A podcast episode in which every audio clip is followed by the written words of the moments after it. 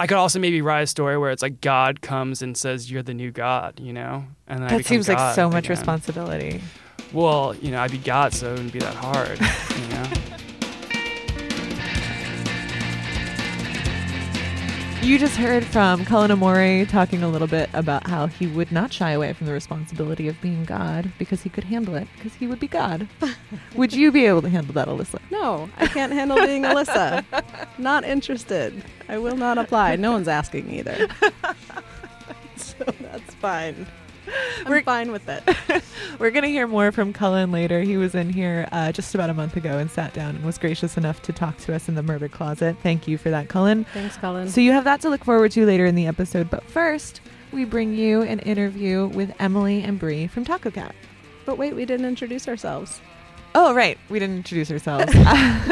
I am the ever forgetful Arwen Nix here with the ever mindful Alyssa Atkins. Oh, hello. but anyway, that business out of the way. Right. More importantly, we're about to hear from Tacocat. yes. An exciting story from Tacocat. Yeah. I think. I agree. I think they would agree too. I hope so. I hope they like it. I know that Bree listens. She keeps asking me when is my episode of the Sub Pop podcast. Hey, Bree. Here it is. So Emily and Bree were kind enough to meet up with me on a weekend just a few blocks from my house and I went over to Emily's apartment and she made snacks and we talked about how cute raccoons are and you know raccoons again. again raccoons I was in a real you know sometimes I'm in a porn phase sometimes in a raccoon phase Never s- the two shall never mix. the twain shall meet I Yeah. swear um oh my dad listens to this Alyssa come on but anyway so after talking about cute raccoons we sat down in her breakfast nook and had snacks and coffee and talked about what it's like when you're contacted by Cartoon Network to make the theme song for a really popular cartoon. This one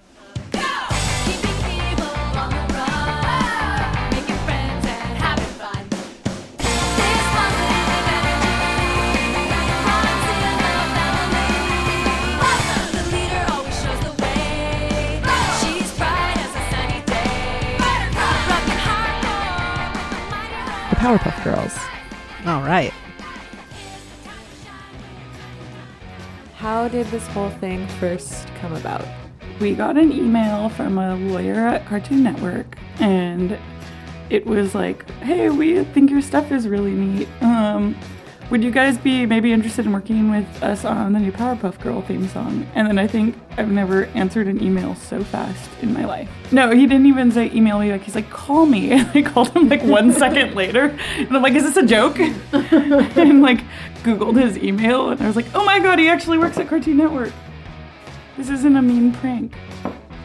he was just kind of like, "So write a song," and I was like, "This can't be how this is gonna work." And then we were all in the basement of our practice space, like, like growling, just like, ah, this is so. What do we do? Yeah, so we did some weird song that we just made up and wrote the lyrics to and everything. We sent it to them. The lawyer guy was like, "This is great. I'm drinking brandy right now." Yeah. And we are like, "Great." And then They were, they were like, you totally beat out the other three people we asked to do this, and we were like, what? we didn't know you asked three other people to do it. Yeah. And then we went, we got moved to the next level. It's like a video game. level two is like actually we wrote a song for you to do Yeah. okay like, and the song already had like vocals, lyrics, all of it. So I was like, "So We were under the impression we had to do something like it, but not. They were like, we want it to be more like this, and we were At like, first, I was like, why aren't they just using this then? But then we had like a couple conference calls, and then. But I mean, it's like it has to be exactly the same time, which is where we were having trouble because we're not really like a studio musicianship kind of band. Like, Lelah wasn't playing to a click track, we were literally recording it in the living room of Spruce House, which is where uh, 75% of Tacocat lives. So we gave it a sloppy shot. Because there was also a did a- time yeah. thing where they're like, it needs to be done next week. So we sent that in and then. like self-recording and then at that point they were like we're gonna send the composer up that did it we're gonna fly him up to seattle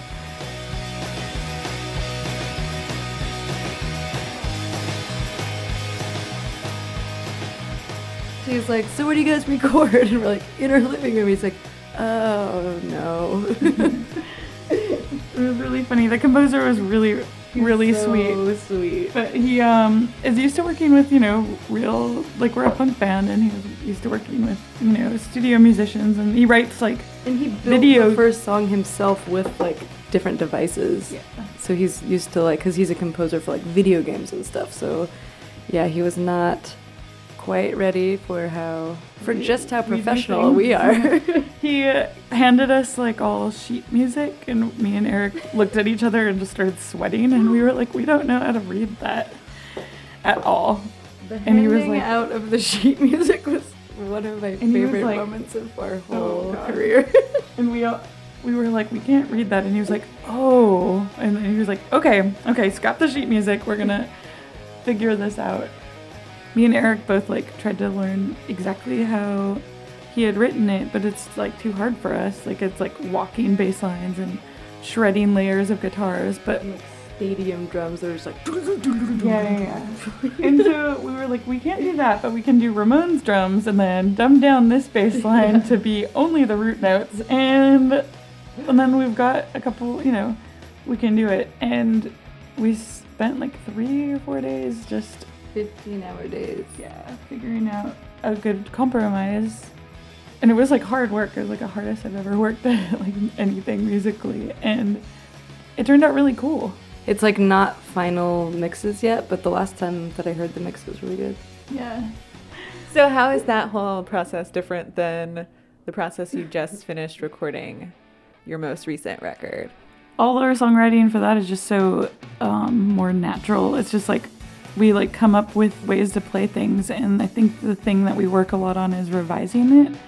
Like we're like, oh, we need to cut how long this verse is or something. Like it's just like kind of we like feel it out instead of it being like so structured and stuff. Just mm-hmm. kind of more intuitive to like how we play music. Yeah. Did it change anything about your process? Like having this experience with the theme song for the Powerpuff Girls, did it like, were you like, oh, we can approach this this way? Or did it maybe on the other side, like just kind of reinforce, like, that's not how we do things? Maybe, maybe a little bit. You know, this was the first time we've ever recorded our tracks separately. We like I've never recorded my bass separate from like Eric and Lelah. We always track everything live and then add Emily's vocals right after. Um, and this was kind of a precursor to like how we recorded things with Erik Blood because he mm-hmm. had us record like that. So it was kind of good studio experience since we don't have a lot of it. And like Lelah doing the click track type stuff. Yeah, that was definitely the most pro thing we've ever done. so I guess, yeah, doing everything separately this time was a little bit of a baby step in that direction. Yeah.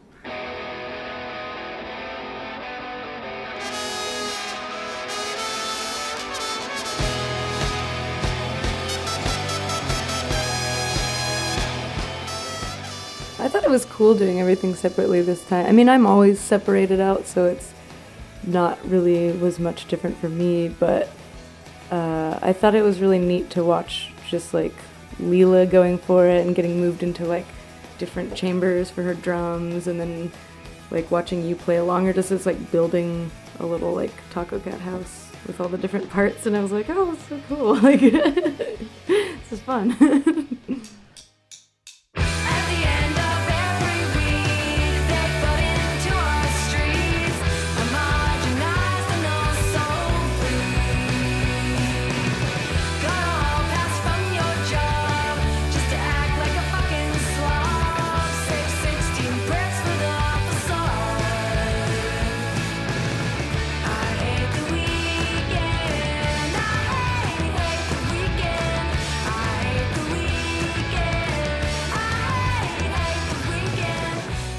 That was Emily and Bree of Tacocat. You did not hear from Lelah and Eric of Tacocat in that interview, but you can see a picture of those two as prom dates. Oh, you can and should. Yeah, at subpop.fm. It is so cute. And I I'm gonna go ahead and say that everyone in Tacocat is a candy loving angel and I adore them.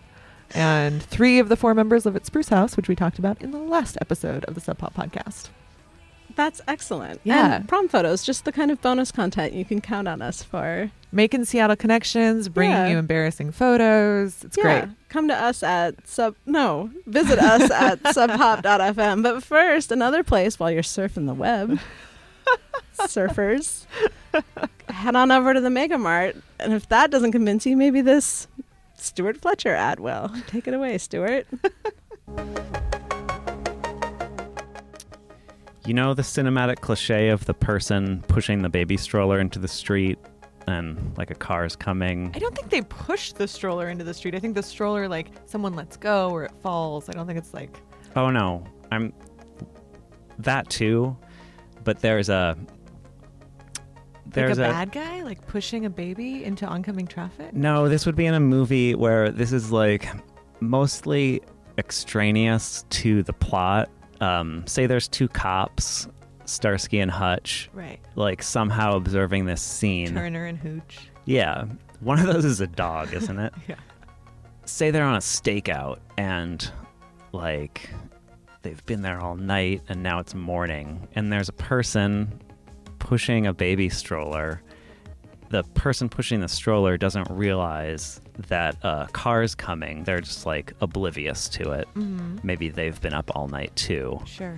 Um, and so the cops, of course, are like, "Oh, oh my, oh my God! You know, we have to stop this. There's a baby that's going to get hit by a car, and this person is oblivious." Right. And so, you know, the tension ramps up and stuff. Um, the car hits the stroller, and you're, like, "Oh my God!"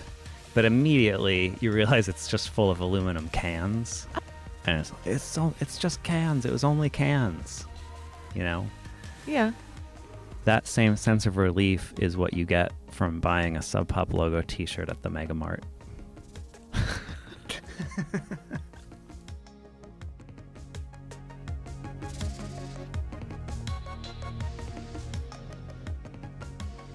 Up next, we have um, our interview with Cullen Omori, uh, Mhm. formerly of the Chicago band Smith Westerns, which he started, I believe, when he was in high school. That's correct, right? Yeah, he was in high school. He was really young when that first record came out um, to critical acclaim. And we talked a lot about him going on tour and what it was like to have like success at that young age and what it was like to really have music be the only thing that he's ever felt enveloped by, which Mhm. comes up in this interview.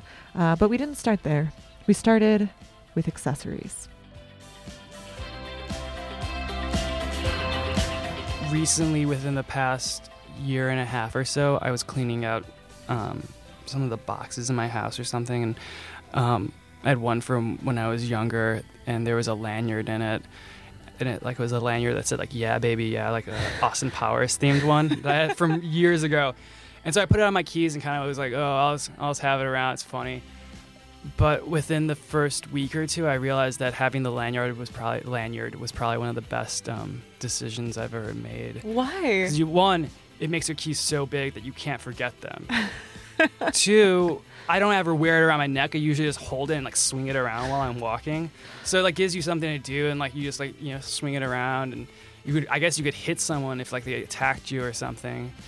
It's one of those things that I think also looks cool because it's just something that you don't you don't wear. And Yeah. not a lot of people like us like our age wear them. You know. Yeah, but now, now that they're gonna hear this, Yeah, now, gonna- now, yeah. you're really gonna set the trend. I'm gonna have to burn it.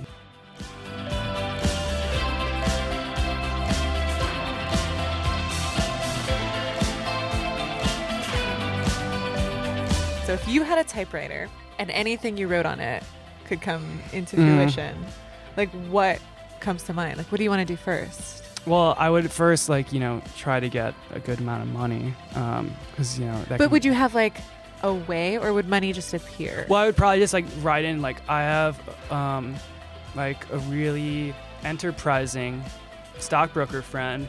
I give him like five dollars, and he's so good he can turn that five dollars into like ten billion in a day, and because he's just like so he's just so smart. So I get the money, and then I think after the money, I, I don't really need the typewriter because I mean the the money just works just as well, you know.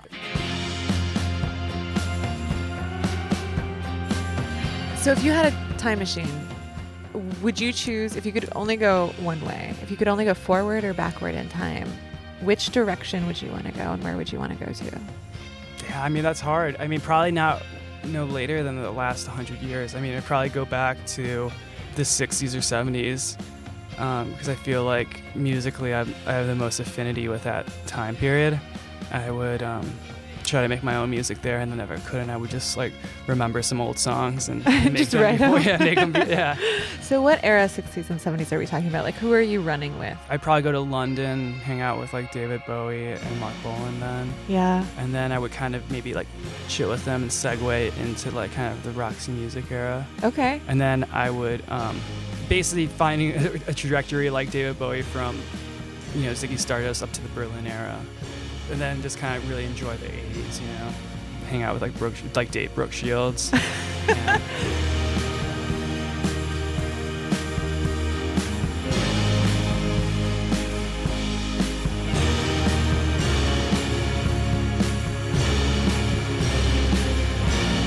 When it comes to people mislabeling your stuff, mm-hmm. which I imagine is annoying, but like, at the end of the day, for you, does that matter? I think for me, there's there's me, and then there's my music. It's they're, they're the same thing, you know. And I think I derive a lot of my self worth from how my music is perceived and who who likes it and who listens to it and how how it does. So even you know, I'm fine with someone criticizing it, but if the, the way they criticize it is in a way that doesn't make any sense, or they're coming from some angle that they obviously don't get it.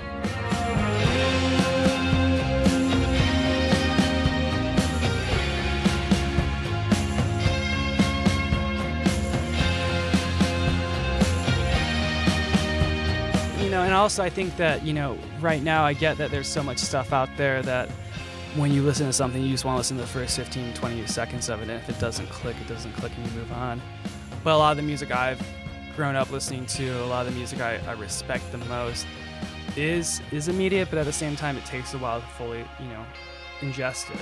That seems like a really vulnerable place to exist. Like, Oh, yeah. having It yourself sucks. like the music, like you are the music, and like you're so Mhm. intertwined with it. Especially now that like you're doing this thing on your own. yeah yeah So you're just like, how do you navigate that? Like, if people are being shitty to you, like even on the internet, it still cuts. So like, what do you do? I think now um, that I've been doing it for a while, since the one Smith Western record that came out that, that did well was like 2011 or something, so now we're like five years removed from that. I feel like I've been able to kind of just, I guess, deal with it a little bit better. Do you ever engage? No, no. I mean, I think so, you know, one thing I've learned from from doing is, you know, when you engage the trolls or, you know, you try to start fighting with some writer, a music writer or something, it just comes off looking bad on you. Yeah. You know, um, you know, I'm still, you know, wrapped up in the music and how it's perceived and how, you know, everything like that. But I also think that, you know, I don't care as much. People are hungry for a narrative and that's something that is true in, in mainstream media and in pop music and and is true in, in indie music as much as I think people like to think it's not, you know. There's also a certain amount I think of, you know, crafting an image, Yeah. you know.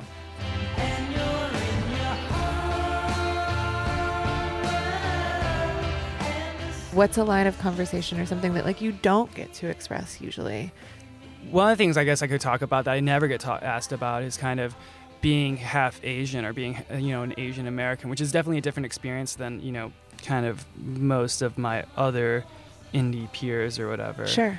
I think some of my detractors kind of look at me as, um, from stuff I've done in the past and acting cocky, as happening through, you know, a white male kind of lens or whatever. When I guess my experience overall is, even though I'm only half, a lot of, you know, growing up, you're seen, you know, or at least I was when I was in school as being Asian. So I think my experience as an, I guess, adult or as a growing up was through an Asian, like an Asian male kind of um, experience. Like you're getting painted as like having this like white male privilege, but that's not the experience that you've lived. Yeah, So, well, I feel like I feel like when I came out earlier on, you know, we were co- we were cocky, so it came off as like they're rich kids. They're like these like you know like we're like the Strokes or something. Like we went to the Upper East Side, you know, school or, or whatever. Went to boarding school, which which isn't the case. You know what I mean? it's one of those things where I feel like most of the stereotypes of Asians, like you're just a nerd. You know, there's no kind of like cool stereotype. You know, it's not like um, you know, there's a ton of Asians in music or you know, there's not a lot. Of, there's no Asian leading men or whatever.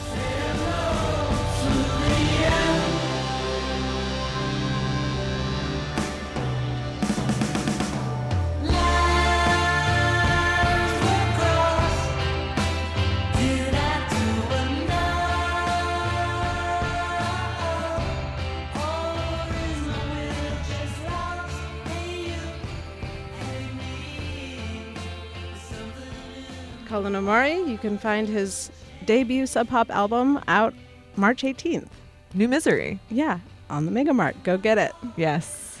And Um, find out more about Cullen at subpop.fm or follow him on Twitter. You can also follow us on Twitter. Won't you please? We are at Subpop Podcast on Twitter, tweeting, Tweeting responding, away. wanting to know what you want to hear on the Sub Pop Podcast. We are listening, so find us there.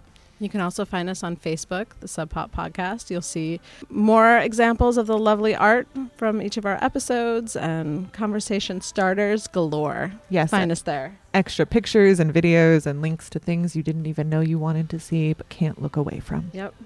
And then next week, what may or may not be on episode seven? Eight. Eight? this is Oh, episode li- seven. Oh, okay. next week, what might we be hearing? We may be hearing from Kristin Kontrol, who I spoke to recently, uh, and we may also be hearing from Jenn Champion, who I also spoke to recently. One of those two people was in a movie with Lemmy. I'm not going to give away who, but we do talk about that. And the other one did yoga in front of me as part of the interview because Can you guess which one is which? Because I don't know how to stretch, and they were helping me out. oh, that's very helpful. Yeah, something called child's pose. Mm-hmm.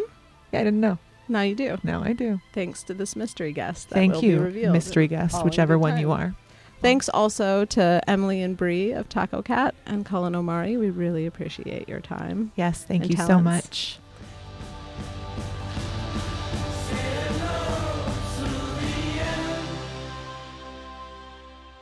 This week, you heard music on the Yes. Sub Pop podcast from Cullen Omori, Taco Cat, Don Gibson, and of course, Mudhoney. Thanks, Mudhoney. And thanks also to the Sub Pop Brass.